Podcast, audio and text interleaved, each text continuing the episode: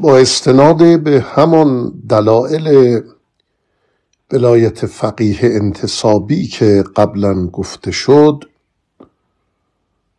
که مورد پافشاری مرحوم نراقی و امام خمینی رحمت الله علیه و برخی دیگر از فقها بود، با همون دلایل نظریه دیگری وجود دارد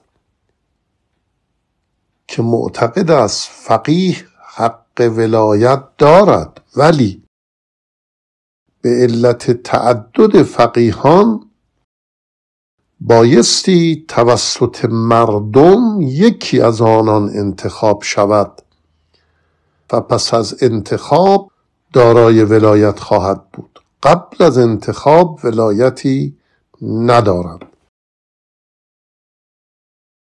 به عبارت دیگر معتقدان به این نظریه از دلایل ذکر شده نسب و انتصاب را نتیجه نمیگیرند.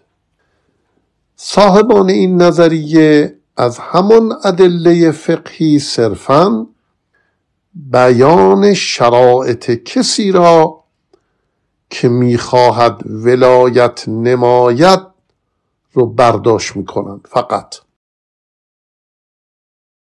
این نظریه از این جهت که حاکم ولایت میکند و ولایت دارد با نظر نصب مشترک است. النهایه معتقد است که تنها کسی ولایت خواهد یافت که از میان فقیهان توسط مردم انتخاب شود، یا حالا با واسطه یا بی واسطه.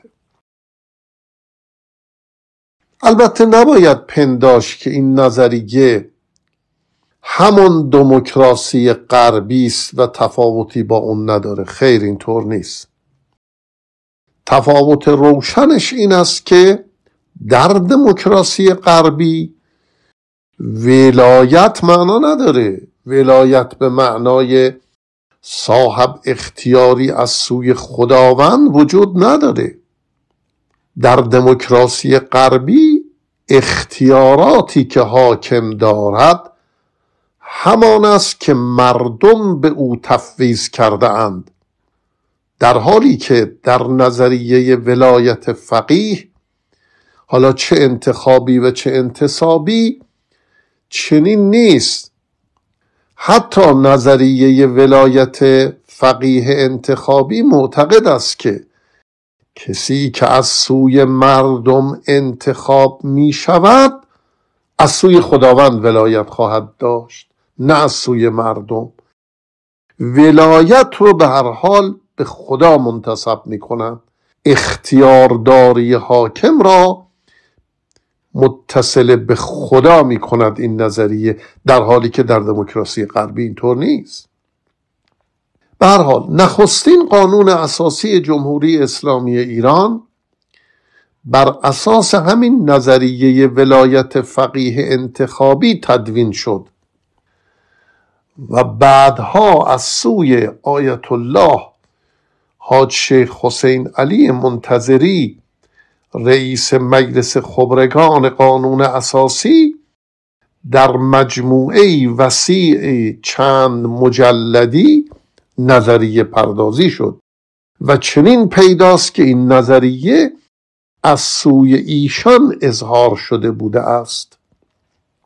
جالب آن است که این نظریه هرچند با نظریه امام خمینی که در نجف مطرح کرده بودند و در کتابشان آمده اختلاف بسیار فاحشی داره، ولی در عین حال تشکیل جمهوری اسلامی در ایران که بر اساس این نظریه دوم بنیان شده بود و قانون اساسی جمهوری اسلامی بر اساس آن تنظیم شده بود، مورد تأیید امام خمینی قرار گرفت و به آن رأی دادیشون.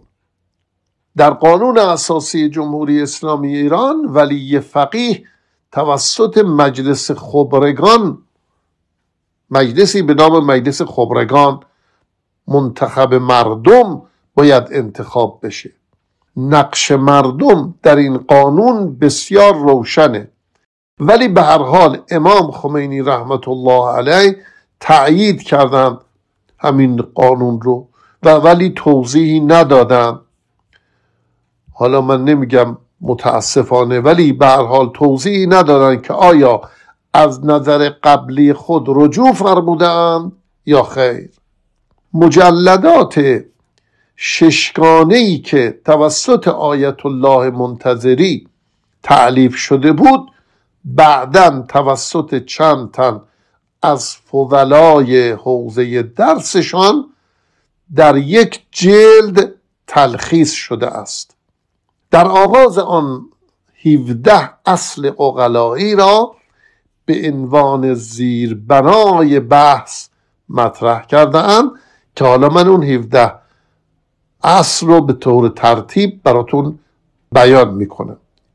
یه مقدمه بیان میکنه، میگه چون دولت از موضوعات عرفی عقلایی است که شرع آن را امضا و تأیید کرده، یعنی از قوانین تأسیسی نیست، از قوانین امضایی است و به اصطلاح از احکام امضایی است نه تأسیسی، بنابراین ایشان در هر بحثی قبل از تمسک به ادله نقلیه موضع بحث را بر اساس عقلایی و یا عقلی مبتنی می سازند.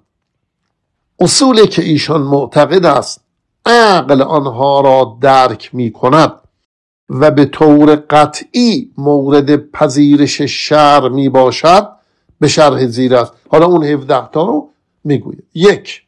اصل حاکمیت انسان بر سرنوشت خیش. خب خیلی مهمه، این رو ایشون یکی از اصول خودش می شماره. و این که هیچ کس بر هیچ کس ولایتی ندارد. این اصل اساس و بنیان نظریه ولایت انتخابی و مشروعیت حکومت اسلامی است. 2. اصل آزادی انسان که از آن منشعب می شود آزادی رأی و آزادی بیان. 3. اصل اینکه حاکم شخص اصله است.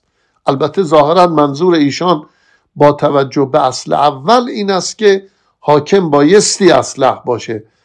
اینکه اصل حاکم شخص اصله است، یعنی حاکم باید اصله باشه. 4. اصل تحقق عدالت خواهی. 5. اصل خواست احقاق حقوق و دفاع از آن که منشعب می گردد از آن امر به معروف و نهی از منکر. 6. اصل حاکمیت قانون. 7. اصل کرامت انسان. 8. اصل شورا و مشورت. 9. اصل تعاون بین مردم و مشارکت در اعمال. 10. اصل عزت و برتری. 11. اصل شمول امنیت برای تمام جامعه. 12. اصل اجتناب از اسراف و تبذیر در تشریفات. 13. اصل خودکفایی و استقلال. 14. اصل وفای به تعهدات و پیمانها. 15. اصل تلاش برای صلح و همزیستی با سایر دول. 16. اصل مراعات اشتراک در انسانیت میان شهروندان. 17. اصل ثبات و پایداری بر اصول و ارزشها و اینکه حکومت ابزار اجرای آنهاست. در این کتاب بر تفاوت ولایت انتخابی با تئوکراسی کلیسایی ایشون تصریح میکنند و میگویند حکومت ولایت انتخابی را اگرچه میتوان از آن به حکومت تئوکراسی تعبیر کرد، ولی مراد از تئوکراسی حکومت قانون الهی است، نه حکومت رجال دین و استبدادی به نحوی که برای کلیسا و نظام پاپی در قرون وسطا بوده است. اجازه بفرمایید نقدی که میتوان بر این نظریه ارائه داد به اجمال ارائه کنم. یکی از نقدهایی که بر این نظریه، البته نقدهای زیادی است که در آینده خواهیم گفت، اجمالاً در اینجا نقدی که میتوان مطرح نمود این است که شما میگویید حکومت تئوکراسی، ولی نه به معنایی که در قرون وسطا برای رجال کلیسا مطرح بوده است، چون در نظام حکومت ولایی انتخابی حکومت قانون الهی است، در حالی که در حکومت تئوکراسی کلیسا حکومت رجال دین بوده است. به نظر می رسد که با توجه به اینکه در نظام ولایت انتخابی قوانین الهی یعنی شریعت اجرا می گردد و بلکه اجرای شریعت از وظایف اصلی حاکم است و قوانین الهی همواره نیاز به تفسیر و اجتهاد دارد و مفسر قوانین الهی تنها رجال دینی هستند. از طرف دیگر شما یکی از شرایط انتخاب شوندگان را اصلحیت که شامل اعلمیت هم می شود و منظور از اعلمیت اعلم بودن در تفسیر قوانین الهی است، بنابراین حاکم همان شخصی خواهد بود که حق تشخیص قوانین دینی را دارد. به عبارت دیگر حاکم خودش هم قانون گذار خواهد بود و هم مجری قانون، که چنین حکومتی اولا عبارت اخرای دیکتاتوری است و ثانیا حکومت رجال دین یعنی همان تئوکراسی کلیسا از آب در خواهد آمد. بنابراین مبنای ایشان با اصولی که به عنوان اصول عقلایی اعلام کردن متناقض است، از جمله با اصل عرفی بودن و زمینی بودن حکومت که یکی از اصول عقلایی و خردمندانه شما شمردید، و از همه مهمتر با اصل حاکمیت انسان بر سرنوشت خویش. اینا همه با هم متناقض، همه با هم در تناقض خواهند بود.